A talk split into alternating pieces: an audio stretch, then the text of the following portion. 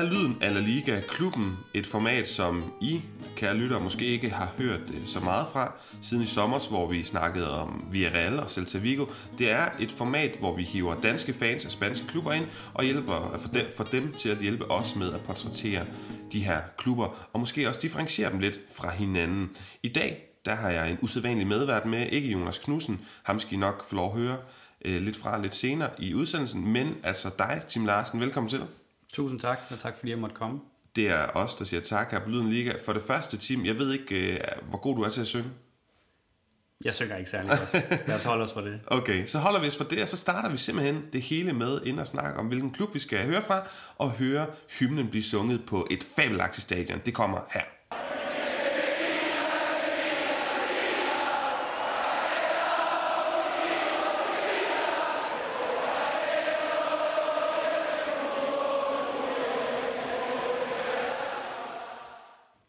Det var simpelthen hymnen, der blev sunget på Sánchez-Pizjuán. Et stadion, du har været på mange gange, Tim Larsen, fordi du er jo kæmpe Sevilla-fan. Kan du ikke starte med at fortælle lidt om, hvorfor i alverden du er Sevilla-fan? Jo, det kan jeg godt. Det er jo et godt spørgsmål, fordi der findes jo ikke særlig mange Sevilla-fans sådan rundt omkring, og jeg kender faktisk ikke rigtig nogen andre selv. Det startede tilbage i august 2006, hvor jeg var 17 år gammel.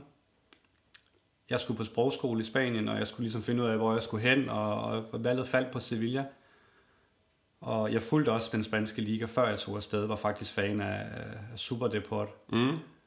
Jeg kan ikke huske, om jeg var fan af dem, da jeg sådan lige tog afsted. Jeg var en ung knægt, men da jeg så ankommer til Sevilla og bliver lige indlogeret hos min spanske familie, der spiller Sevilla Supercup-kamp, europæisk Supercup mod Barcelona.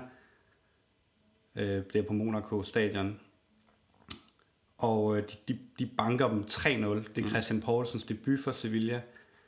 Og Barcelona har jo, altså det er jo Messi, Ronaldinho, Deco, Xavi, Iniesta, Puyol. Altså det er dem alle sammen. Og de bliver udraderet af Sevilla. Og så dagen efter, det er en lørdag aften, der er jo paradekørsel i byen. Og jeg fik våget mig derned. Jeg var en ung dreng i en ny by. Jeg vidste ikke rigtigt, hvor jeg skulle gå hen eller noget, men jeg prøvede at gå derned og se det, og spillerbussen kom jo med alle spillerne, og der var fyldt i gaderne og kæmpe jubel over den her triumf, og jeg tror bare, jeg var solgt fra start af. Det kan jeg virkelig også godt forstå, Tim. Det er jo en fantastisk klub, og fedt at have en dansk fan af det, og vi har jo også Mikkel Wittendorf, tror jeg han hedder, som også er den Sevilla-fan, der desværre ikke kunne være med til det. Han ville rigtig gerne, han kunne ikke få fri. Så I er faktisk to. og man kan jo sådan lidt, jeg undrer mig især, da vi snakkede med Patrick, der er Villarreal-fan, og han sagde også, han havde mødt, det var vist en ældre dame, der også var dansk Villarreal-fan. Men det er jo ærgerligt, fordi Sevilla er en kæmpe stor klub, og det skal du og jeg i den her udsendelse snakke lidt mere om, prøve at få den placeret, hvor stor er den, osv. Men nu hvor vi er i det her med passionen, og hvordan du er fan af det hold. Jeg lapper det i mig, og det er jeg sikker på, at lytterne også gør. Kan du ikke prøve at fortælle lidt mere om de gange, du har været nede og se dem? Fordi du fortalte mig, inden vi trykkede tænd på mikrofonerne her, at du har været nede flere omgange og altså set nogle mildest talt meget beundringsværdige og misundelsesværdige kampe. Jo, jeg tror, jeg har været på Sánchez-Pizjuán en 10 gange cirka. Jeg har også set Sevilla her i Danmark en gang, da de spillede en træningskamp. Men lad os tage det. De helt store kampe. I 2018, der fik jeg en 30-årsgave af min nu forlovede.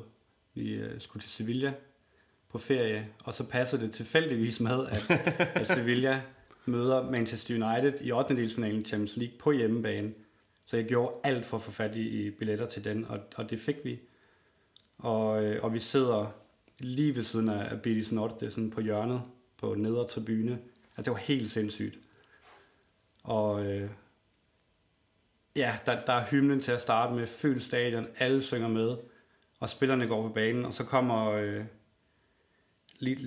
da hymnen er færdig, og de ligesom skal gøre klar til kampen, så hele stadion begynder bare på den her de synger, der hedder Amarás Siempre a tu Colores, hvor hele stadion synger med. Altså, jeg sidder med kuldegysninger. Jeg fik også de kuldegysninger der.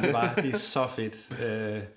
Den kamp, den blev så 0-0, ja. men det synes jeg ikke, det tager ikke noget fra oplevelsen. Mm-hmm. Det var helt fantastisk. Så 10 gange, og igennem årene, mange forskellige perioder, altså du sagde nedslag 2006, jeg tror også, du sagde til mig igen, var det 2008 allerede igen, eller 10 eller sådan noget, så altså, du har været der over mange år, og set mange forskellige Sevilla-hold, og det synes jeg jo er ekstremt interessant.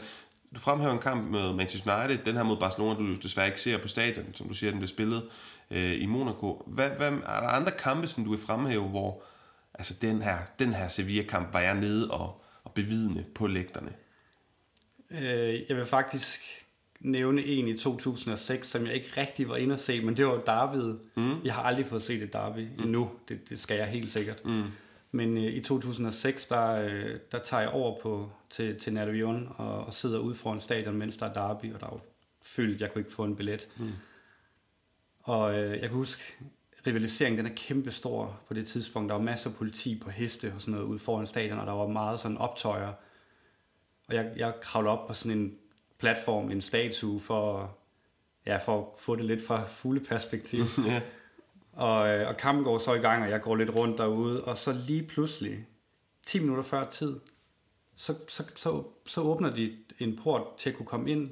Det er sådan 10-5 minutter før tid, og det er ikke meget, men der er nogen, der løber derhen, og jeg løber også med ind og kommer ind faktisk til sådan de sidste 7 minutter af den kamp, hvor Renato han afgør det med en 3-2-scoring. Så jeg får den scoring at se sådan lidt om bagved en menneskemængde.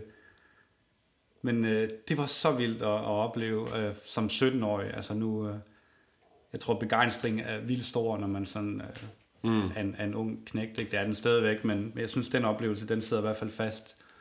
Ja.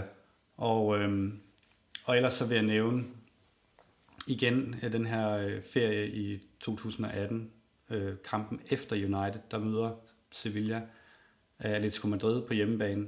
Og Sevilla er jo vildt gode i den her sæson. Men de får altså bare tæsk af Atletico den her kamp.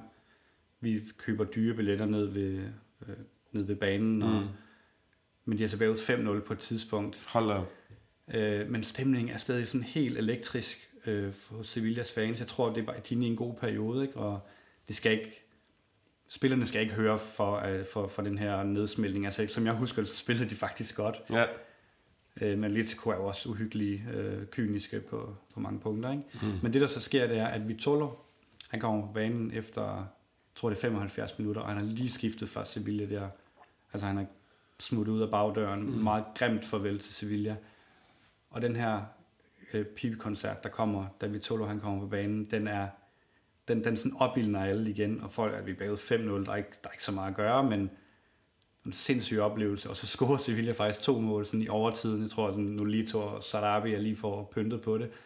Og der er kæmpe jubel ved de her mål, selvom de reelt set er ligegyldige. Ja. Men ja, det er i hvert fald nogle af de oplevelser, jeg husker rigtig godt. Ja. Fed anekdoter generelt.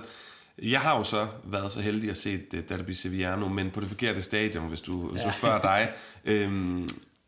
Jeg tænker lidt, altså der er rigtig mange ting, som vi kan snakke om med den her klub. Men jeg synes, vi skal have manden, som vi mangler. En af de 2 mænd, vi mangler i dag, både Mikkel, men også min vanlige medvært, Jonas Knudsen, vi mangler i dag. Jeg synes, vi skal lade ham om det, for han har sendt et speak, som ligesom kan placere Sevilla, hvor er man henne, klubhistorien osv. Så det smed vi lige på.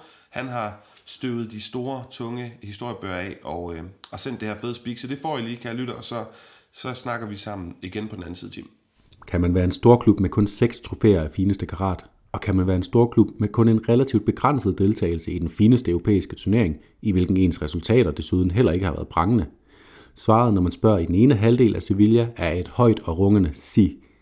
Sevilla Club de Fútbol blev stiftet af en flok glade skotter i 1890. Det gør reelt set klubben til den næstældste spanske klub, stiftet som rendyrket fodboldklub, næst efter Recreativo de Huelva. Men er den berømmede og gåsehudskabende Himno Oficial del Centenario af kunstneren Arrebato, som i øvrigt sikrede en guldplade til den andalusiske sanger, ikke fra 2005, spørger du så måske. Og jo, Sevilla blev nemlig også stiftet i 1905, da man officielt stiftede sig med en selskabsstruktur og myndighedernes velsignelser. Denne gang med en god blanding af skotter, men primært spanier i initiativgruppen. Spillertrøjerne blev, som for så mange andre spanske klubber, hentet med inspiration fra det engelske. I Sevillas tilfælde fra Sunderland FC. deraf striberne i logoet, og måske også deraf det ukulige slogan Nunca se rende, man, altså Sevilla, giver aldrig op. Der var der heller ikke mange grunde til at give op for Sevilla, selv ikke i den spæde start. Før stiftelsen af den nationale liga i 1929 vandt Sevilla hele 18 ud af 21 andalusiske mesterskaber, mens de grønstribede 4 km borte blot vandt en enkelt. Sevilla fik derfor hurtigt ryddet som værende Andalusiens svar på Real Madrid og FC Barcelona, mens Real Betis vej til popularitet gik gennem helt andre og langt mere broede veje. Sevilla er der også placeret i det økonomiske velslåede Nervión-kvarter i Sevilla, hvorfor den almene skelnen mellem de to Sevilla-klubber er, at Real Betis er arbejderklubben, mens Sevilla er borgerskabets klub. Det billede blev sågar underbygget af den sovjetiske Radio Moskovs internationale propagandaudsendelser, da Sevilla i 40'erne erhvervede sig Francisco Antunes direkte fra Real Betis, som dengang lå og rodede helt nede i Tercera division. Fascisternes darlings er kommet i ly af natten og har stjålet arbejdernes håb med deres kapitalistiske magt, lød det. Og selvom den fortælling måske vinder nogen genklang i den grønne del af Sevilla, er det langt fra så simpelt. Fanbilledet i Sevilla er langt mere broget og deler sågar familier i to. Og under det brutale diktatur måtte alle klubledelser i øvrigt på den ene eller anden måde have Franco-regimets velsignelse. Det var vilkårene, og det var ikke noget specielt for Sevilla, som helt sikkert ikke var den klub, der nød bedst af fascisternes skændige udnyttelse af fodboldsporten. Da først La Liga startede i 1929, var det uden Sevilla i øvrigt, som tabte den afgørende kvalifikationskamp til Racing de Santander. Først i 1934 brækkede man hul på bylden, og siden er det blevet til 78 sæsoner i La Liga og kun 7 nede i Segunda division. Det var i øvrigt den selv samme 1934-35 sæson, Real Betis vandt deres hidtil eneste La Liga-trofæ. Sevilla blev nummer 5 og vandt samtidig Copa del Rey for første gang ud af i alt 5, den seneste daterende tilbage til 2010. Efter borgerkrigen kom Sevillas første store epoke i La Liga. Med klubbens historiske topscorer-trio Juan Arza, Juan Araujo og Guillermo Campanal i klubben på samme tid bragte et forrygende Sevilla-mandskab mesterskabet i hus i 1946 med en 1-0-sejr over FC Barcelona. Kilen til en ny storhedstid var lagt. Men helt så nemt skulle det ikke gå. Sevilla stod fortsat i skyggen af landets store klubber, som ofte kom rendende og hentede deres største profiler. Spillere som Gallego, Ivan Zamorano, Sergio Ramos, Julio Baptista og Dani Alves er blot eksempler. Mesterskaber er det derfor ikke blevet til siden, og i 70'erne såvel som 90'erne rykkede man endda i perioder helt ud af La Liga. Nedrykningen i 70'erne kom som følge af økonomiske kvaler i kølvandet på opførelsen af det fantastiske Estadio Ramon Sánchez-Pizjuán, navngivet efter den længst siddende præsident i klubbens historie, og i 90'erne efter en storsatsende periode, der blandt andet bragte store navne som Diego Armando Maradona, Diego Simeone, Ivan Zamorano og Davor Suker forbi klubben. Sidstnævnte var jo ikke i tvivl, da han blev spurgt i forbindelse med mødet mellem to af sine tidligere klubber, Dinamo Zagreb og Sevilla i 2016. Sevilla var den klub, der havde efterladt størst indtryk på ham i en klubværdig karriere, der også bragte ham forbi steder som Real Madrid, Arsenal, West Ham og 1860 München. Især Maradona-sagen blev dog et wake-up call for daværende vicepræsident José María del Nido, der dengang udtalte, at Maradona end ikke var i form til at spille golf. Da Del Nido overtog præsidentskabet i 2002, var det derfor med en helt anden strategi. Som sin første beslutning ansatte han nemlig Monchi, som var tidligere målmand for klubbens første hold, som sportsdirektør. Med geniale handler, der både har sikret Sevilla et højt sportsligt niveau og en endnu bedre økonomisk struktur i det sportslige setup med store videre salg af spillere som Dani Alves, Julio Baptista, Ivan Rakitic, Alvaro Negredo, Wissam Ben Yedder, Clement Lenglet, Carlos Bacca, Gregos Krychowiak osv., mens han for relativt få penge spotter fremtidens stjerner og bringer nyt liv i støvlerne på fortabte fodboldsjæle som tilfældet med spillere som Samir Nasri og især Ever Banega. Det har ikke kun medført stabilt fine præstationer i La Liga med jævnlige kvalifikationer til Champions League, det har også gjort Sevilla til en af de mest vindende klubber på den europæiske scene i det 21. århundrede, med rekorden for flest trofæer i Europa League-historien til følge. Allerede i 2001 havde Joaquín Caparrós taget Sevilla tilbage i La Liga, og siden den oprykning har Sevilla præsteret top 10 placeringer hver eneste sæson, heriblandt med 6 top 4 placeringer. Det var dog under Juande Ramos, det egentlige eventyr startede. I 2006 spillede man sig hele vejen frem til finalen i Europa League, hvor man med spillere som Luis Fabiano, Frederic Kanouté, Dani Alves, Adriano, Renato og Enzo Maresca og ikke mindst Antonio Puertas på holdet udklasserede engelske Middlesbrough med 4-0. Med den navnkundige tilføjelse af Christian Poulsen gentog man bedriften i 2007 med en finalesejr over Espanyol. Men midt i euforien og kåringer til verdens bedste fodboldklub i både 2006 og 2007 ramte tragedien. Under den følgende sæsons første La Liga-kamp mod Getafe kollapsede Antonio Puertas efter 35 minutter. Han blev i første omgang reddet og kunne til alles store lettelse selv forlade banen. Desto større var chokket, da det kom frem, at han igen var kollapset i omklædningsrummet, og da han 3 dage senere døde som følge af hjerteanfaldene, der skyldtes en uhelbredelig og uopdaget hjertesygdom. Både spillere fra Sevilla og rivalerne Betis deltog i begravelsen, og Antonio Puertas mindes i forbindelse med alle Sevillas hjemmekampe. I tragediens skygge fortsatte Monchi dog ufortrødent det arbejde, der først og fremmest har gjort Sevilla til et forgangseksempel i, hvordan man via kloge transfers kan løfte sit sportslige niveau skridt for skridt på en bæredygtig måde. Mens andre når tænderne ved vitaminindsprøjtninger fra amoralske rigmænd, har Monchi sikret fremskridtet på god gammel købmandsvis. Det er derfor heller ikke tilfældigt, at Sevilla gentog Europa League-bedrifterne med finalesejr over Benfica i 2014, Dnipropetrovsk i 2015, Liverpool i 2016 og Inter i 2020. Og at Sevilla i talende stund er først udfordret til Real Madrid i kampen om det spanske mesterskab, som man i øvrigt kæmper med om for anden sæson i træk. Netop mesterskaber og succes på allerhøjeste niveau, i for eksempel Champions League, må være det næste skridt for Sevilla, der hele tiden lige mangler det sidste. I Champions League er man i det 21. århundrede røget ud til klubber som Fenerbahçe, CSKA Moskva, Braga, Leicester, Bayern München, Dortmund og 2 gange inklusiv i den indeværende sæson allerede i gruppespillet. Det skal gøres bedre, hvis Sevilla også uden for Andalusien og Spanien for alvor skal betragtes som en af de helt store. For os, der følger spansk fodbold, er der dog ingen tvivl. Sevilla er en kæmpe og en ganske charmerende en af slagsen med en rig og fascinerende historie og en måske endnu mere lovende fremtid. Tak til Jonas for den meget, meget fine speak. Tilbage til stuen her i Aarhus, Tim, hvor jeg har besøg af dig, at du har hængt bufandas flag og halsterklæde med Sevilla. Du har en Sevilla-trøje på, du havde også sådan en soldadala, en trøje, en sweatshirt-agtig træningsjakke på. Ja. Der giver nok. Jeg synes, vi skylder lytterne lige at kort nævne, hvad det er for en by, Sevilla. Fordi det er jo ikke en lille flække, du kom til i 2006. Det er Andalusiens hovedstad. Det er en fantastisk flot by. Jeg har selv boet i Granada, og alligevel så er det lige før jeg hælder til, at jeg vil sige, at Sevilla er den flotteste by i hele Spanien. Ekstremt flot. Og det er ikke, fordi hele udsendelsen skal handle om turisme, men hvis du lige har et enkelt ord eller to på, hvad er det for en by, du har boet i, hvis du sådan selv skal prøve at forklare lidt, beskrive lidt, også i forhold til sådan det mere sociokulturelle, altså det er jo en pæn og fin by til måske den højere middelklasse, og sådan, eller hvad tænker du? Jamen det synes jeg, du har ret i, og lige med turismen, jeg arbejder med turisme til daglig, så jeg kan lige lave en lille tale for Sevilla. Det er en fantastisk by.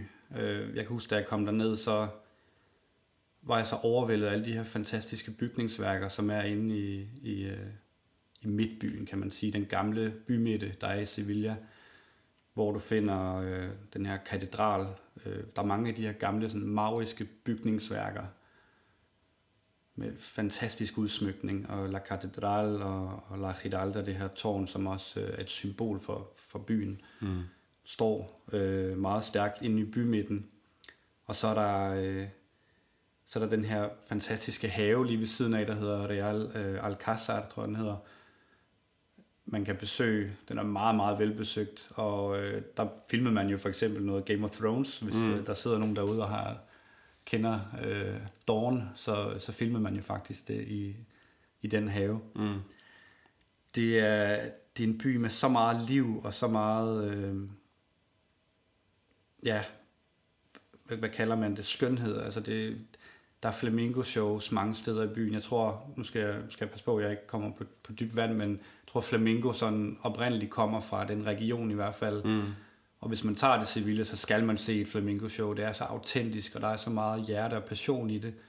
Så jeg tror, sådan passion er et meget godt ord for byen Sevilla. Mm. Det er fint, at vi lige får det med, Tim. Vi skal selvfølgelig snakke mest fodbold, men altså Sevilla som klub ligger i Sevilla by sammen med, jeg vil ikke sige lillebror eller storebror, men bror, søskende, klubben Betis. Sánchez-Pizjuán er stadionet, vi kender det, et fantastisk stadion, en fantastisk hymne, en fantastisk fanskare, og der føler jeg, at det kan være lidt svært, og det er oplagt at kigge på en kontrast i forhold til Betis, men på den på det punkt, der synes jeg, de to klubber minder sindssygt meget om hinanden. De har de flotteste hymner i Spanien, de har de vildeste stadions, sindssygt flotte stadions, og to fanskare, der er meget mere passionerede og som larmer meget mere, hvis du spørger mig, end den gængse spanske klub. Et stadion, der åbnede i 58, jeg tror også Jonas snakkede lidt om det, og som blev moderniseret i 2017, og Nervión-området, tager jeg helt fejl, hvis jeg siger, at det er sådan lidt mere kommercielt. Jeg har været i Sevilla et par gange, det er sådan min oplevelse af det, at det er industri og lidt mere kommercielt, end det er for eksempel den klassiske bymidte eller ude ved Benidorm via Martin. Hvilke ord vil du selv sætte på det her område, hvor stadion ligger? Jamen, det har du meget ret i. Det er jo klassisk for et stadion, at det ikke ligger sådan lige i midten af byen. Men Sánchez-Pizjuán og området Nervión, det ligger en halv time skågang fra bymidten. Det er ikke så slemt at komme derud til. Og det er rigtigt, det er ret kommercielt. Der ligger jo et stort indkøbscenter lige ved, sådan rundt om Sánchez-Pizjuán. Man skal nærmest gå igennem det fra den ene side for at komme til stadion. Der ligger en El Corte Inglés, som er de her kæmpe indkøbscenter, der er overalt i Spanien. Og så det tror du har meget ret i. Mm. Og så lad os kigge lidt på, vi har nogle forskellige faste punkter i det her klubbenformat her på Lyden eller Liga. Det første er klubbens udvikling. Jeg kunne rigtig godt tænke mig, og det er jo svært, så vi kan ikke entydigt gøre det, men det her med, i mit hoved som formidler af spansk fodbold, så kunne det være fedt at have sådan et skema, hvor at man bare med et adjektiv kan beskrive alle klubber, så folk er fuldstændig med på, det er den her kasse, vi skal placere klubberne i. Og det kan man jo ikke, men man kan sige lidt om udviklingen, fordi jeg tror, alle, der har fulgt spansk fodbold de sidste 5, 10, 15, måske endda 20 år, ved, at Sevilla er en kæmpe klub. Men så falder den også lige omkring 20 år, fordi det er ikke mere end 21 år siden, at Sevilla var i Segunda division tilbage i 2001. Det synes jeg, man skal have med, hvis man kigger på en all-time liste over, hvor mange point de spanske klubber har scoret i alle de sæsoner, de har spillet i den bedste spanske række. Så ligger Sevilla... vil du prøve at gætte egentlig? De ligger nummer 5 eller 6. Det er rigtigt, det er nummer 6. Ja. Det ligger nummer 6 all time, lige bag Atlético Club, og også bag Valencia, og så lige foran, eller ikke lige foran, Betis ligger på 9. pladsen. Det er man selvfølgelig tilfreds med i Nervión. Men klubbens udvikling, hvis du kan sætte et par ord på den, fra da du bliver fan i 2006 og til nu, er det meget det samme? Altså en sub-klub i Spanien, der præsterer jævnt godt, noget europæisk succes osv., eller synes du alligevel, der har været frem- og tilbagegang? Der har været fremgang og tilbagegang, vil jeg sige. Klubben har haft nogle rigtig gode perioder på flere år under nogle dygtige trænere. Juande Ramos, da jeg blev fan af Sevilla, han holdt jo et par år efter os og vandt UEFA-cupen, som det jo nok hed dengang, 2 gange.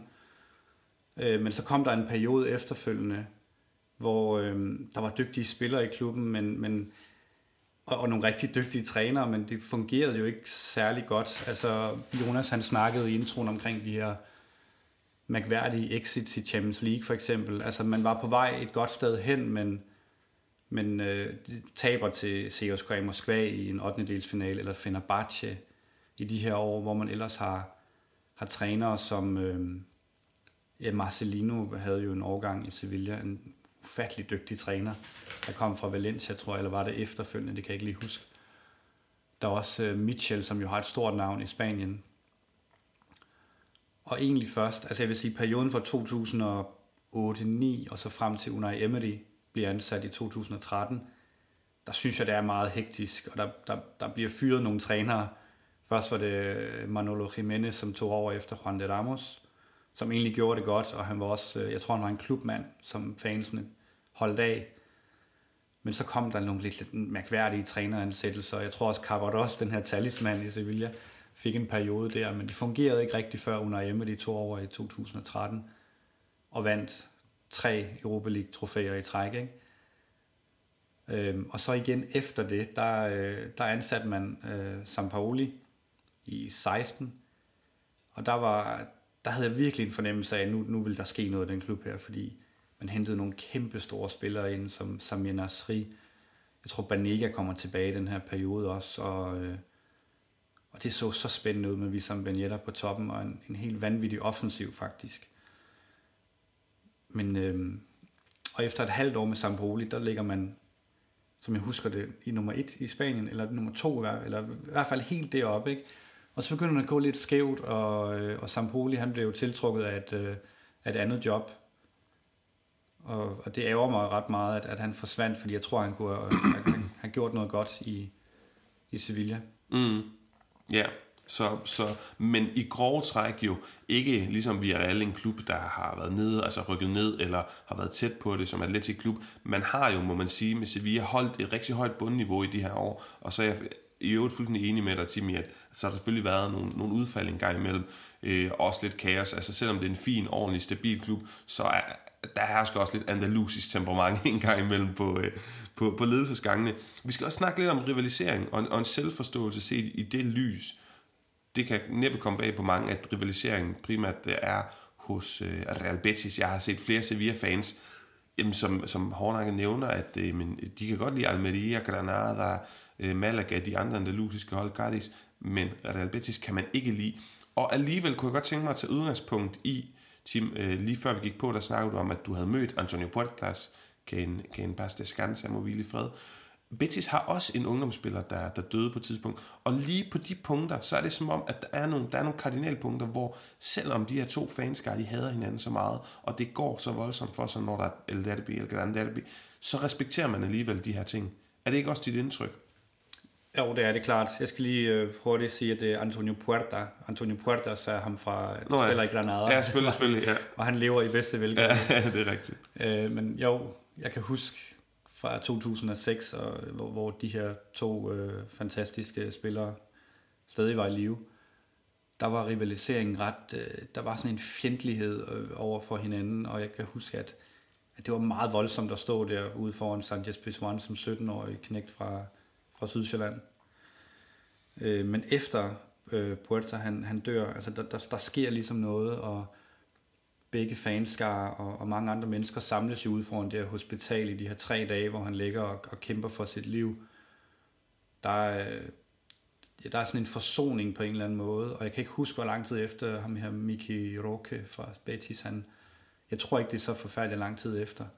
Og jeg tror, de her 2 episoder har ligesom gjort, at der er vigtigere ting i livet, måske ikke end fodbold for de her mennesker, men i hvert fald den her hadske rivalisering. Der. Mm. Ja, man så det vel også ved José Antonio Reyes, da han døde i det her forfærdelige trafikuheld, at der var masser af Betis-spillere hen og sige farvel til ham ved La Capilla, altså der ved, hvor han blev begravet og så videre. Altså det husker jeg tydeligt, og det står tydeligt for mig som sådan nogle eksempler på, at selvom der virkelig er meget betændt omkring de her to klubber, så respekterer man hinanden. Men Tim, hvis du skulle prøve at sætte nogle ord på, hvad er forskellen mellem Sevilla og Betis? Hvordan vil du definere den her rivalisering? Og du kan jo prøve at gøre det neutralt, men det er også okay, hvis der kommer lidt følelser med. Ja, det er jo svært at gøre uden følelser. Som jeg tror også Jonas sagde, eller så var det dig, der sagde det, at det er sådan historisk set arbejderklassen over for den her etablerede elite, eller borgerklassen, eller den højere middelklasse, eller hvad man siger. Og jeg tror altid, Betis har, det er sådan en storebror-lillebror-forhold, og lillebroren kan ikke lide sin storebror, hvor måske storebroren giver ikke så meget for sin lillebror. Altså det går rigtig godt for Sevilla, det går ikke så godt for Betis. I mange år har gjort det i hvert fald ikke. Mm. Så det er en fed rivalisering i Spanien. Og lige nu, der er Betis jo faktisk rigtig gode, må man sige. Jeg vil sige, for mange år siden, jeg elskede, når der var de her derbys, og man bankede Betis, som man jo så gjorde relativt ofte. De var ikke så svære at spille mod i mange år. Men jeg skal lige love for, at de er ved at bygge noget godt op. Og jeg synes faktisk, som Sevilla-fan, man bliver også ældre, ikke? At Betis er en ret fed klub efterhånden. Mm. Og som du sagde før, det er nogle af de mest vanvittige fans i Spanien. Den her heksekedel, der er både på Benito Villamarín, som er Betis hjemmebane, og på Sánchez-Pizjuán. Altså Betis er en rigtig fed klub, må man sige. Og når jeg selv har været dernede nogle gange og gået rundt, man lægger mærke til, hvis der er nogen, der render rundt i en Betis-trøje, eller nogen, der render rundt i en Sevilla-trøje. Jeg kan huske, jeg gjorde det på et tidspunkt. Det var her i 18 faktisk, der var jeg trods alt 30 år gammel, ikke? Mm. Men på kampdagen, der synes jeg, jeg skal da have Sevilla gear på hele dagen og rende rundt i byen. Jeg fik virkelig mange kommentarer rundt omkring, og dækkede den til på et tidspunkt. Fordi selvom der ikke er noget had, og jeg blev jo hverken spyttet på, eller fik kastet noget på mig, men der kommer lige nogle kommentarer fra Betis-fans, når man går forbi sådan en Sevilla-trøje. Mm, ja, absolut. Et andet fast element, vi skal forbi, Tim, det er det, jeg kalder ståsted i nyere tid, og det kan man fortolke på mange måder. Vi kunne også kalde det lige her og nu, fordi det vil også på en eller anden måde være mærkeligt, når du er med her i podcasten, ikke at snakke om, hvor Sevilla er lige her nu. Og der står det jo måske stærkere, vil jeg mene, du er velkommen til at rette mig, end nogensinde før. Altså, for at gøre det dejligt pædagogisk, Real Madrid og Barcelona vinder alle ligatitler i Spanien. Det, at Atlético Madrid har hægtet sig på en sjældent gang imellem de senere år, er fuldstændig ekstremt godt gået. Altså utænkeligt, utopisk godt gået. Det, at Sevilla sidste sæson er med helt ind til det sidste i ligaen. Ikke i for eksempel La Copa del Rey eller Europa, altså UEFA-cupen eller Europa League, hvor at de jo har en stor, rigtig, rigtig stor historie i den cup, men det er jo også, der har også på en eller anden måde været en eller anden form for selvforståelse, at vi kan ikke være med på det allerhøjeste niveau i Champions League, vi tager det næstbedste, og så dygtiggør vi os fuldstændig vanvittigt godt der, og det har de jo gjort, men i ligaen, at de var med til aller sidste øjeblik i sidste sæson, og de i skrivende stund i år er eneste reelle titeludfordrer til Real Madrid, det altså, de har vel aldrig været bedre på det punkt, end de er lige nu? Eller hvad tænker du? Det er nu, de skal vinde en La Liga-titel. Det er så tæt på, at det kan lade sig gøre. Og som du siger, Atletico har opbygget den her fantastiske klub gennem mange år. Og Sevilla er i gang med at gøre det samme, og er så tæt på den her La Liga-titel faktisk. Ikke? Jeg kan huske sidste år, der er det tredje sidste runde, eller anden sidste måske på Bernabeu, hvor de faktisk fører 2-1 langt ind i overtiden. Og et afrettet skud fra, jeg kan ikke huske, hvem det var, gør, kampen bliver 2-2. Havde Sevilla vundet den kamp, så havde de faktisk kunne spille med om mesterskabet til sidste spillerunde. Så jeg vil sige, det er lige nu, at de skal vinde La Liga, hvis det er. Og de har jo stået et sjovt sted mange år med at være sindssygt gode i Europa League, og alle siger jo, der er jo sågar sådan nogle memes med Sevilla, når at de bevidst går efter tredjepladsen i en Champions League-gruppe, ikke? Eller nu blev Sevilla nummer 3, så kan I andre lige så godt lade være med at gå efter titlen, fordi Sevilla tager den.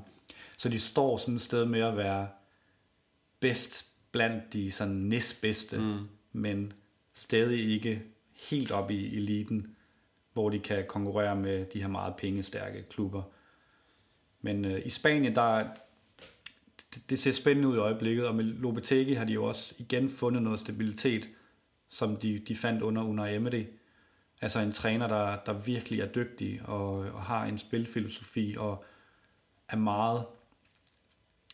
står meget fast på den, og på, at den fungerer, og det gør den jo, må man sige. Men man kan måske også hævde, at det er lige før, de er vokset ud af de her sko, der hedder en god subtopklub. Altså, at vi er på vej op der, hvor man siger en top-top-klub. Der er nogle eksempler på det. Altså, du snakker selv om den stabilitet, Lopetegui bringer til det her hold. De leverer så flot fodbold. Og hvis det ikke er spektakulært, hvilket jeg synes, det faktisk var under første sæson under Lopetegui, så er det blevet drønhammerne solidt nu.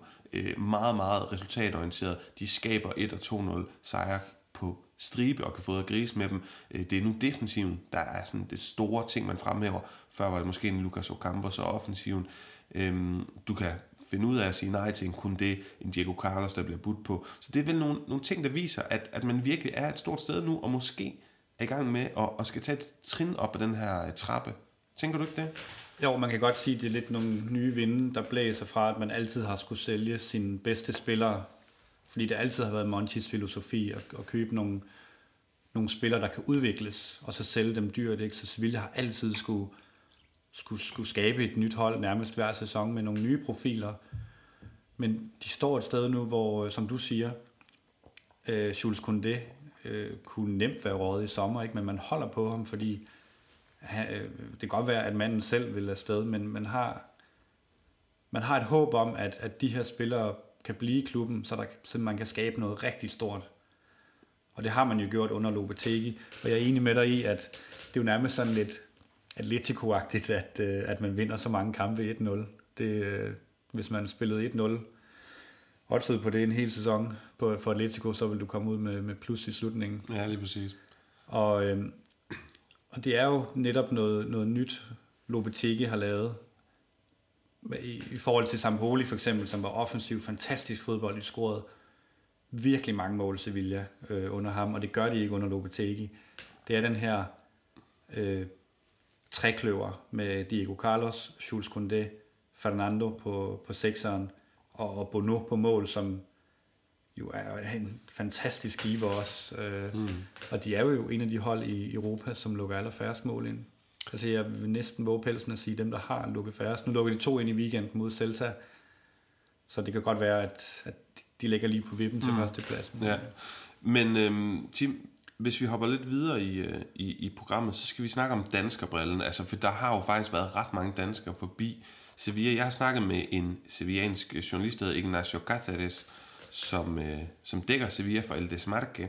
Og så har jeg spurgt ham lidt ind, og så kunne jeg godt tænke mig sådan lidt at holde det, han siger op mod, hvad du husker fra de her forskellige spillere. Thomas Rytter, han spillede 25 kampe for Sevilla, 7 af dem dog i Segunda division. Han scorede et enkelt mål, og Ignacio, han siger til mig, at der er ikke meget at skrive hjem om hans tid i Sevilla, fordi han var fra un mal Sevilla, altså fra et dårligt Sevilla-hold.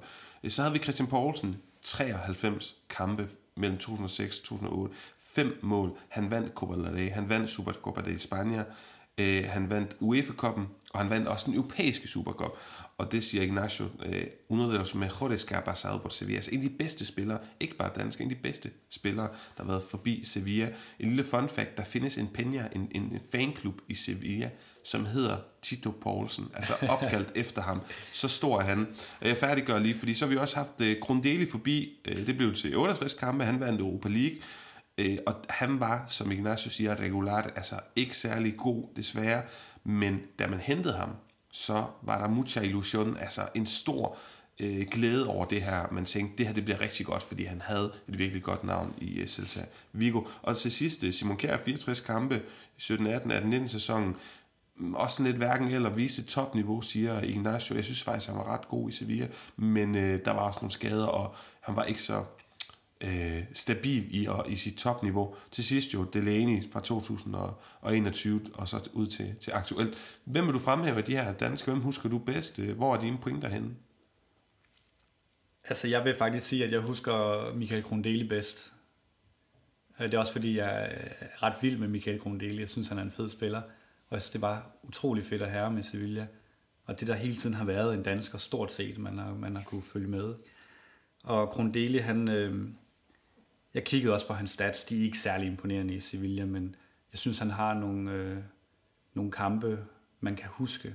Altså, han scorer jo et mål mod Betis. Måske er det i Copaen, det kan jeg ikke lige huske, men hvor han afdribler et par Betis-spillere og kommer ind i feltet og bare laver den fine Henri hjemmeside, eller ikke hjemmeside, inderside hedder det, over i siden, og så tyser han lige på Betis-fans. Det er jo på Benito Villamarin, det her sindssygt fedt moment, synes jeg.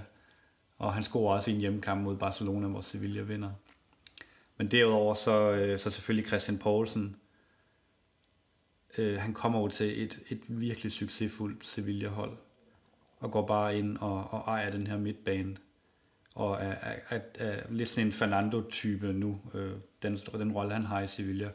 Hvor han gav meget plads til, at de andre midtbanespillere kunne gå frem i banen. Altså der var en Renato, og han skulle garanteret også dække meget af for Dani Alves, der susede frem på højre kanten, ikke?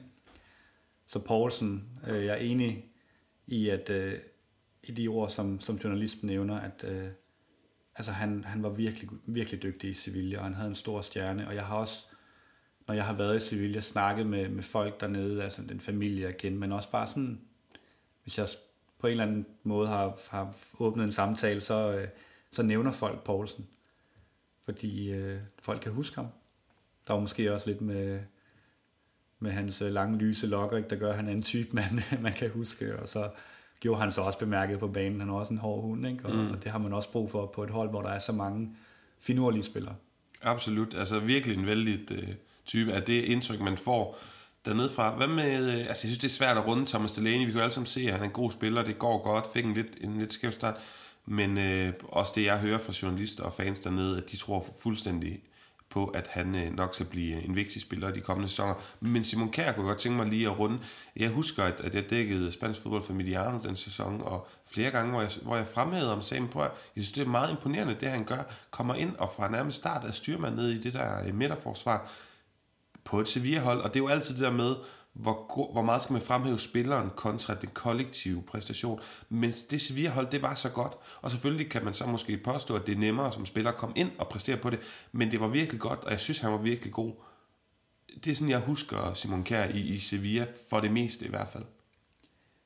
Ja, jeg ved heller ikke helt, hvad der gik galt med Simon Kjær, fordi jeg synes faktisk også, han havde nogle virkelig gode kampe i klubben. Og jeg ærgede mig over, at det gik, som det gik. Der var nogle skader, der gjorde det, men han havde jo altså... Han er jo en kæmpe stor spiller, Simon Kjær, og nu styrer han jo... Han er desværre skadet lige nu, men styrer jo Milans forsvar ellers. Så jeg har lidt svært ved at sætte ord på, hvad der egentlig gik galt med det, fordi de var netop rigtig gode i den periode, og havde nogle dygtige forsvar omkring ham også. Jeg tror, som du nævnte tidligere, der er jo den her kæmpe passion i Sevilla, og det er meget sådan op og ned, og jeg tror, at Simon Kjær havde nogle udfald. Og de udfald, dem husker man også. Altså, der er den her nærmest klovnagtige episode mod Standard Liège i Europa League, hvor ham og Vashlik, der var keeper på det tidspunkt, altså klovner rundt i den nede forsvaret, han hætter den tilbage til ham, som er på vej ud, og den skal man næsten lige gå ind og se på YouTube, fordi den er så komisk, så... Men jeg vil ikke lade sådan noget stå og være afgørende for hans tid i Sevilla, men som sagt, jeg har svært ved at sætte ord på. Jeg synes, han var rigtig god. Jeg havde håbet, at han havde blevet der i længere tid. Tim, har du nogle andre pointer omkring nogle af danskerne, vi skal have med, inden vi hopper videre? Jeg mødte Christian Poulsen i 2006. Ja, det skal vi høre om. Ja, det skal vi da. Ikke, at det var så glædeligt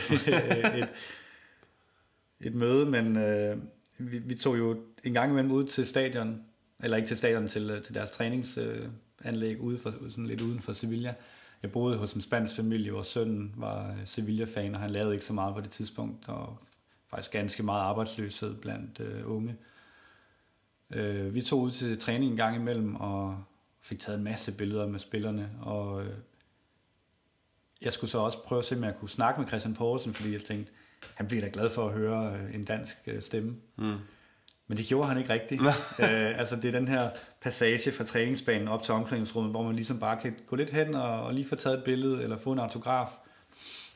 Han var ikke særlig snaksalig, og det tror jeg egentlig heller ikke, han er sådan normalt. Og det er jo intet ondt om Christian Poulsen. Han kan jo have haft en dårlig dag. Der kan have været mange ting, men...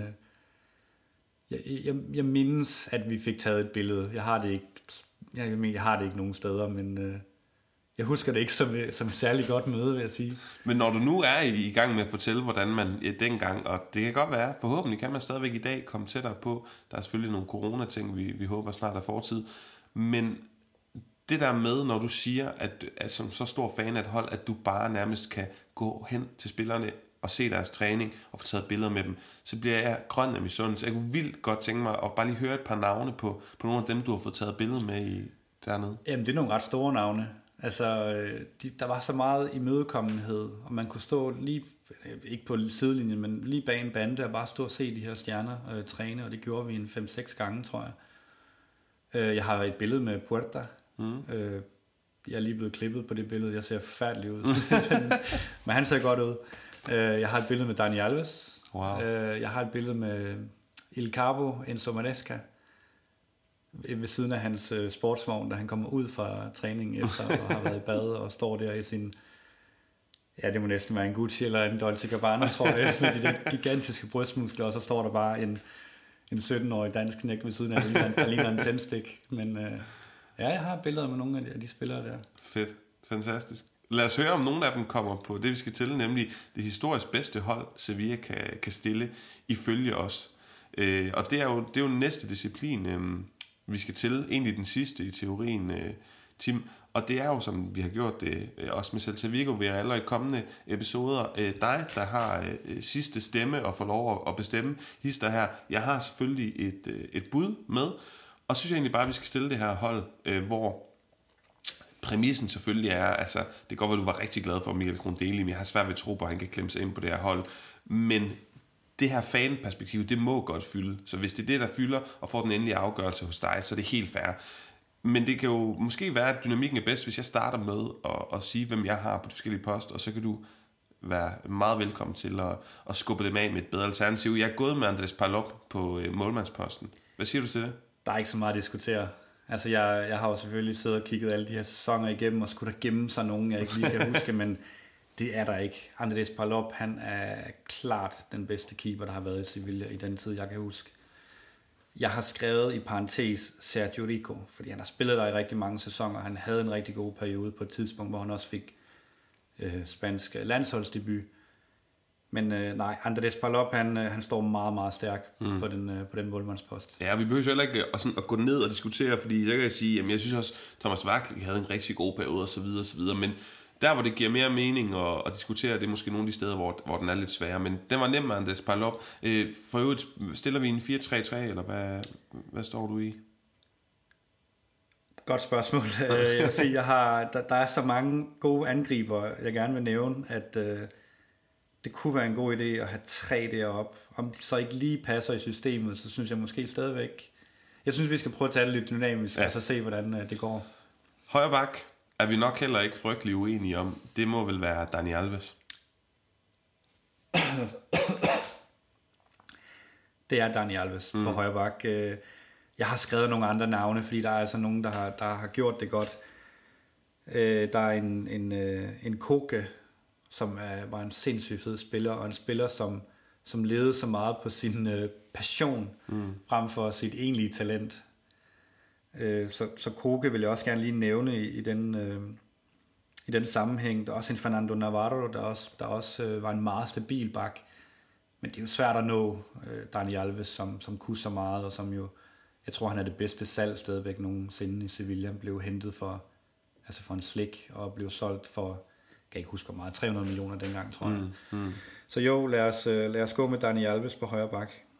Så midterforsvaret, der er jeg faktisk gået med en moderne mand, der spiller i dag, Jules Koundé. Hvis hans topniveau er uhyggeligt højt.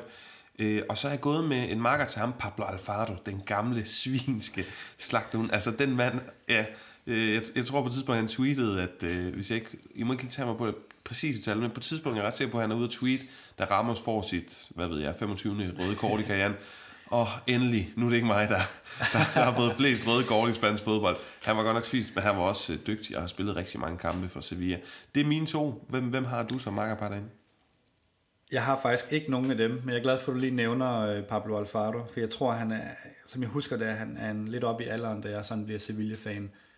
Så jeg kan ikke huske så meget fra ham, men til gengæld kan jeg huske hans makker, Javi Navarro, altså en kæmpe kaptajn, og han havde det samme djævelskede over sit spil, når man siger, han var så meget en forgangsmand dernede, og spillede, det var en meget hård midterforsvar, men nærmest sådan en skuespilleragtigt udseende, altså han var jo meget flot, han kunne spille Soto, tror jeg, i en film, og så var han bare så hårdfør på banen, og en gigantisk kaptajn for Sevilla, så ham vil jeg nok gerne have derind. Og jeg kan huske det her legendariske billede, hvor han tager kvælertag på Luis Enrique, for jeg tror, han måske er faldet lidt for let. Han hiver ham bare op, og Enrique, han ser meget bange ud for Javi Navarro. Og der skal altså noget til at skræmme Luis Enrique. Ja, trods alt, det skal der. Derinde ved siden af, der vil jeg... den er lidt svær, synes jeg. Jeg har skrevet Navarros makker i mange år, Julian Escudé. Jeg tror, jeg hænger lidt fast i det her hold, der var dengang. Han var virkelig en trofast marker. Han spillede der i mange år, efter Navarro også styrede forsvaret. Så ham vil jeg også gerne have derind. Vi kan godt snakke lidt om det frem og tilbage. En tredje bejler kunne være en Nico Pareja, men måske spillede han ikke nok, men han var også en meget stor profil nede i Sevillas forsvar i mange år. Men jeg synes også, mere det er snakken om de her spillere, der er interessante, hvem der reelt ender der, så vi kan fint tage begge dine bud og gå lidt old school på den. Det må vi sige, det vil så vel være med både Palop, Dani Alves og de to drenge fra tilbage i tiden, men det er fair nok, jeg synes det er fint, Tim, og de kan sagtens både slå Koundé og Pablo Alfaro.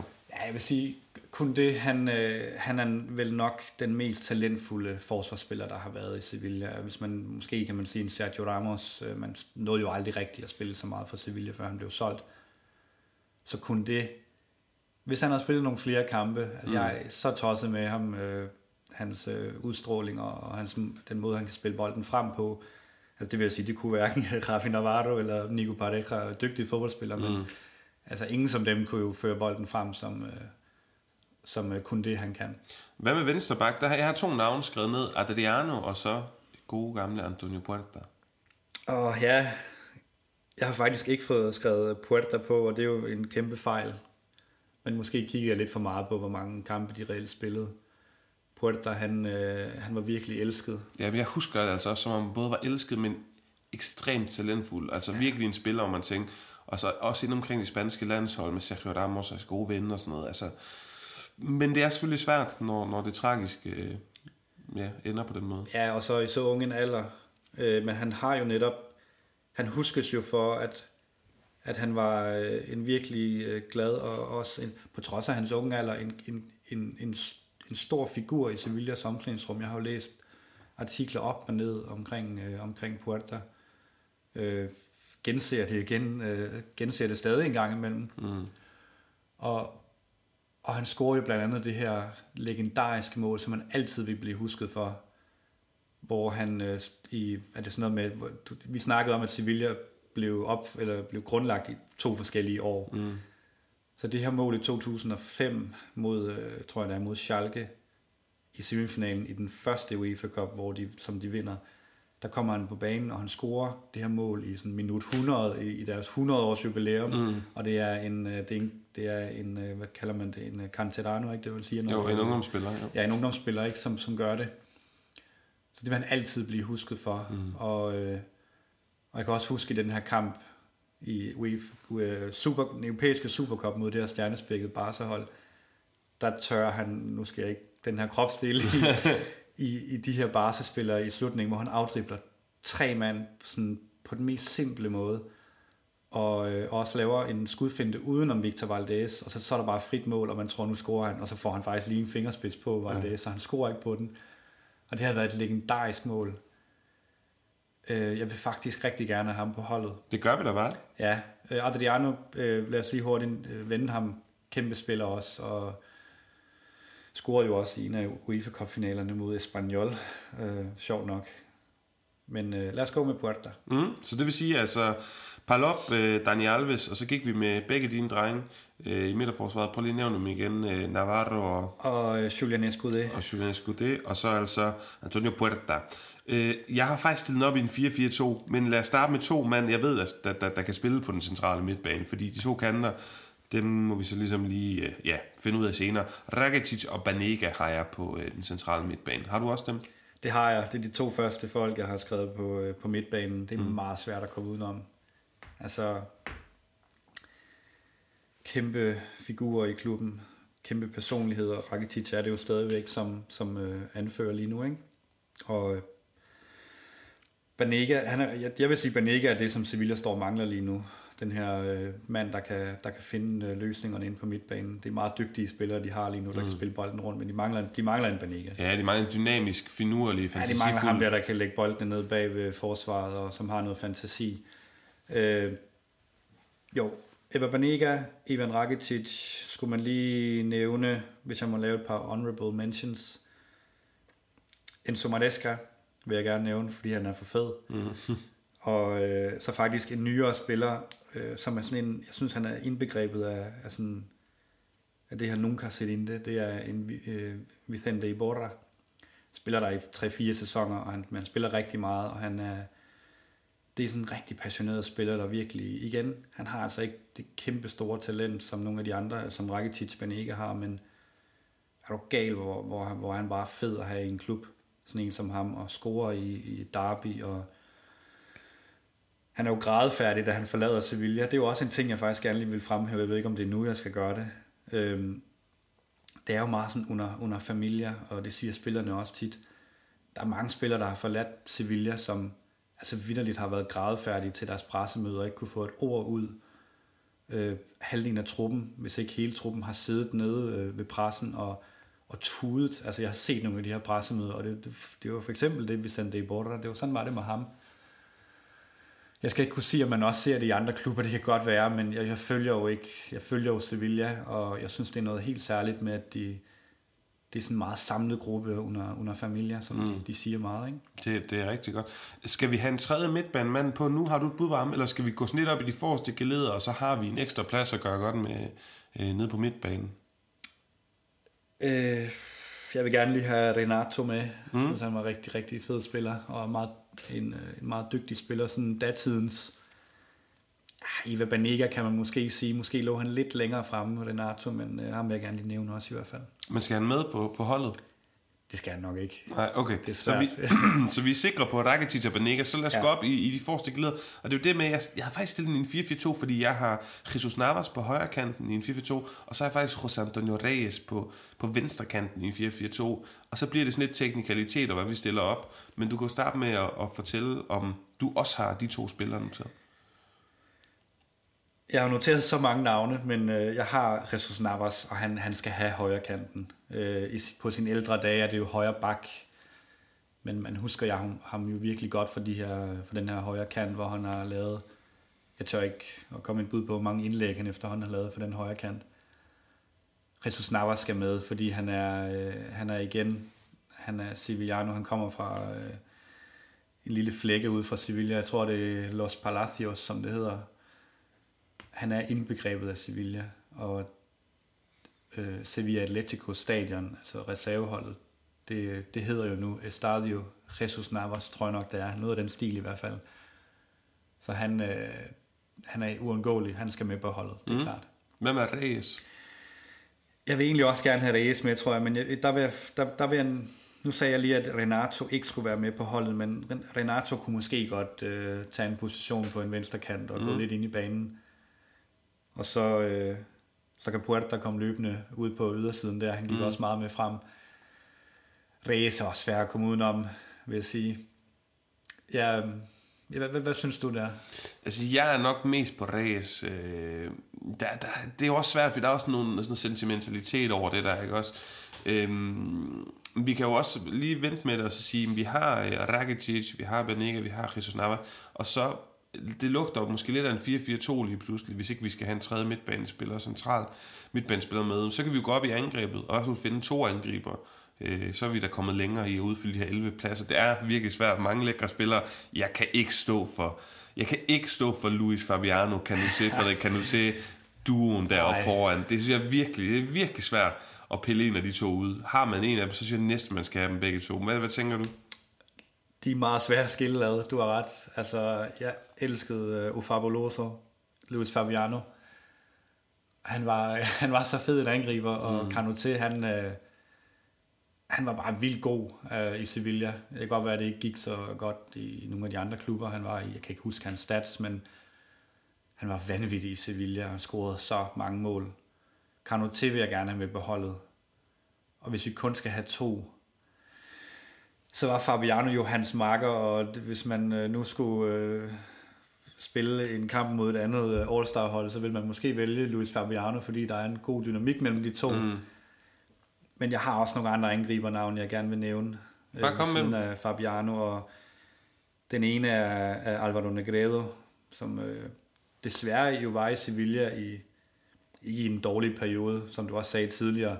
Det kan godt være, der var op- og nedtur, men det var aldrig nedtur og kaos, men Negredo spiller i Sevilla i den her periode, hvor der er lidt trænerudskiftning og noget, scorer sindssygt mange mål.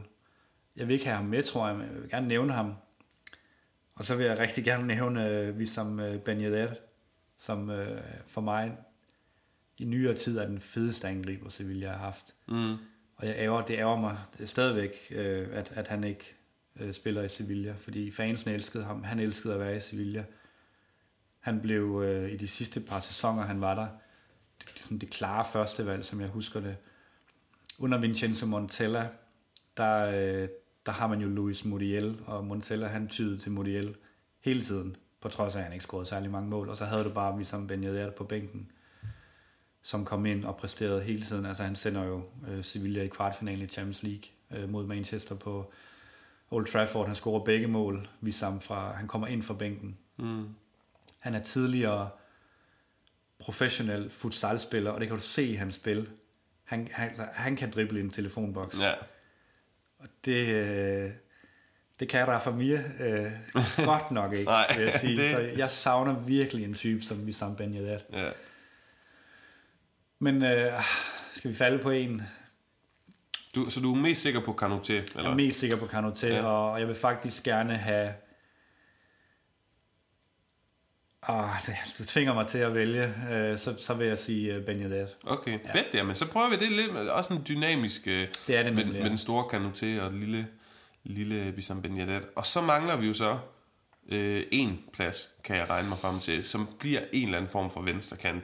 Jeg synes, at Reza er godt bud, jeg synes også, at Renato er godt bud, men det er dig, der er tunge på vægtskålen her, så du bestemmer selv til, hvem du helst vil være med. Jeg kan lige ridse... Ej, lad os ridse holdet op, når du har valgt din venstrekant. Ja, Sevilla, det er en klub, som har gået meget op i at dyrke egne talenter lige siden Monchi han kom til som sportsdirektør i starten af 00'erne. Og Reyes, han er jo en sådan personificering af den succes, den strategi og den succes, den havde i mange år. Og han modsat Sergio Ramos, så forsvandt han jo ikke sådan lige med det samme. Han var vanvittig god i Sevilla i mange år, indtil han skiftede til Arsenal. Lad os tage Reyes med. Mm. Ja, lad os gøre det. Og igen, kan der skanse en pas. Mm. De her to spillere, Puerta og Reyes, de skal styre den venstre kant. Det skal de. Ja. Ja. Og de lever stadig så meget videre i Sevilla og på stadion. Jeg tror sågar, der hænger billeder af dem i omklædningsrummet. Eller i hvert fald, når de går. Jeg mener, måske når de går på banen, så tror jeg, der hænger billeder af dem. De betyder stadig utrolig meget, så lad dem få venstrekanten. Så den historisk bedste, vil vi mene, startopstilling, som Sevilla kan mønstre, kan bryste, det er altså Andres Palop på målet, Dani Alves som højre bak, og som venstre bak blev vi enige om, Puerta selvfølgelig, og så i midterforsvaret, altså Navarro og Escudé. Så bliver det jo nok en 4-4-2, hvor at den flade midtbane hedder Navas, Rakitic, Banega og Reyes, og så Kanouté med Wissam Ben Yedder på toppen. Honorable mention jo til Christian Poulsen. Skylder vi ikke det? Jeg snakkede med ham, journalisten her, Ignacio, der mener, at det slet ikke er tosset at smide ham på det her hold. Jo, og jeg vil sige, den episode med Poulsen på træningsbanen, den skal da ikke betyde så meget, men jeg har faktisk ikke skrevet ham på. Men igen, kan det have noget at gøre med, at jeg kiggede på kampantal, og der skulle et vis antal kampe til, før man kunne komme med på holdet. Men jo, skulle man have en sådan god gardering til de her meget lækre midtbanespillere, så kunne det godt være Christian Poulsen. Så lad os give ham en honorable mention. Det gør vi i hvert fald. Og så er vi ved at være nødt til vejs ende så småt, Tim. Jeg vil lige sige til lytterne derude, nu har I hørt lidt over en times portræt af Sevilla. Vi har haft Celta Vigo, vi har haft Villarreal, og nummer 3 blev altså Sevilla. Og det 4. klubportræt, jamen vi glæder os til at lave det, der er ikke sådan helt fastsat, hvad der er endnu. Jeg ved, der er mange Real Betis fans og lyttere derude. Det er samme med Valencia, Atlético Madrid, nogle af de her klubber, vi prøver at lave klubportræt på. Så sidder du derude og har enten bor i Østjylland, eller har mulighed for at komme forbi Aarhus og optage med mig, så vil jeg rigtig gerne være med til at portrættere din klub i podcasten her. Til sidst, Tim, har du noget på spisesiden? Du mangler for sagt en sjov pointe, en sjov anekdote, et eller andet, vi skal have med på falderæbet? Ej, jeg vil så gerne sige ja. Jeg tror, jeg har en lille ting. Ja. Og det er faktisk bare fra en kamp, jeg så den her, der var i Danmark. Fordi det var en ret fed oplevelse, at jeg i 2014 fandt ud af, at Sevilla skulle spille træningskamp mod Fenerbahçe på Brøndby Stadion. Ja, det er så mærkeligt. Ja, altså det skulle jeg jo klart have billet til, og den kostede jo ingenting. Da vi kommer derud, der er det bare som at træde ind i Istanbul. Jeg tror, jeg var den eneste på det stadion, der holdt med Sevilla. Hele sydsiden på Brøndby Stadion var bare fyldt med tyrkiske fans og alle steder. Sevilla vinder den her 2 eller 3-0, som jeg husker det. Og det var bare så vildt at opleve. Det var en træningskamp, men det føltes jo som... Det kunne godt have været den her Champions League-kamp mod Fenerbahçe om igen, med den stemning, der var på Brøndby Stadion fra de tyrkiske fans. Og jeg kan huske, efter kampen, så fordi det bare er en træningskamp, jamen så er der mulighed, så er der jo ikke så, det er jo ikke så striks med sikkerheden selvfølgelig lidt, ikke? Men Sevilla-spillerne løber lidt af bagefter, og jeg var blevet nogle år ældre og havde fået støvet den værste nervøsitet af mig. Så jeg løber sådan går ned til hegnet og prøver ligesom at råbe nogle spillere op. Der er ikke nogen, der kommer over, men jeg kan jo genkende dem alle sammen og bare kaster navne ud i luften for dem, jeg ser. Og der er en del, som lige vinker tilbage, eller sådan tænker, hvem er det, der står derovre og råber her i udkanten af København? De kunne nok godt se og høre, at jeg ikke var spanier. Jeg synes i hvert fald, at det var en ret fed oplevelse, at jeg fik sådan lige kontakt til dem lidt. Ikke på samme måde, som da vi var nede og se træninger i Sevilla, men det var ret sjovt at opleve det. Det der tyrkiske heksekedel på Brøndby Stadion. Jeg kan faktisk supplere den historie lidt og ret lidt, for jeg ved, at TV2 Sports egen vært, den gode Jesper Amt, der vi også har haft med i podcasten, jeg tænker, han holdt med Sevilla i den kamp, fordi han var faktisk til stede på stadion, og skrev også for Indkast.dk, som du jo også har skrevet for, og han havde faktisk, i forbindelse med den her mærkelige kamp, et interview med Monchi, som han fik lov at interviewe, ved jeg, i den her forbindelse, og der ligger faktisk, artikler baseret på det interview på Indkast.dk's hjemmeside. Så det er en lidt sjov anekdote til os. Jeg tror faktisk, jeg har læst det. Sindssygt fedt at få et interview med Monchi, må jeg sige. Meget imponerende. Det kan være, jeg lige skal gå ind og finde det. Ja, det kunne være sjovt at linke også måske her i artiklens shownoter. Og det skal siges, at det faktisk stammer tilbage fra den tid, at Jesper Amter har bygget sit eget netværk og sin kontakt til Monchi. Så når vi som La Liga aficionados ser måske interviews med Sevilla-spillere eller en god på en eller anden måde kontakt på TV2 Sport, så er det i gode gamle Jesper Amters fodarbejde tilbage i 2014, den her mærkelige venskabskamp. Det var egentlig det, vi havde på programmet. Tim, tusind tak, fordi at du ville kigge forbi Aarhus. Det var meget, meget, meget fedt at få lov at snakke Sevilla med dig. Det var en kæmpe fornøjelse at være med, må jeg sige. Det var dejligt at få snakket lidt Sevilla med en anden spansk fodboldfan. Og til allersidst skal jeg lige høre, hvordan går det så i den sæson, vi sidder og optager i her i januar måned, når at de store titler skal uddeles til maj, juni. Hvor står Sevilla så? Ja, hvis vi kigger i krystalkuglen, så har de jo hentet nogle stærke offensive kort ind med Jesus Corona, eller Tecatito, som de kalder ham, og Martial. Det er noget, der giver lidt illusion, vil jeg sige, at man tror på, at der kan ske noget nu med den stærke defensiv, som ikke bliver solgt. De her offensive kort, som kan give noget ekstra i den lidt fastlåste offensiv, som de måske har. Skal vi ikke sige, at de vinder den 7. Europa League i klubhistorien, og så... jeg vil hellere bytte den for en La Liga-titel selvfølgelig.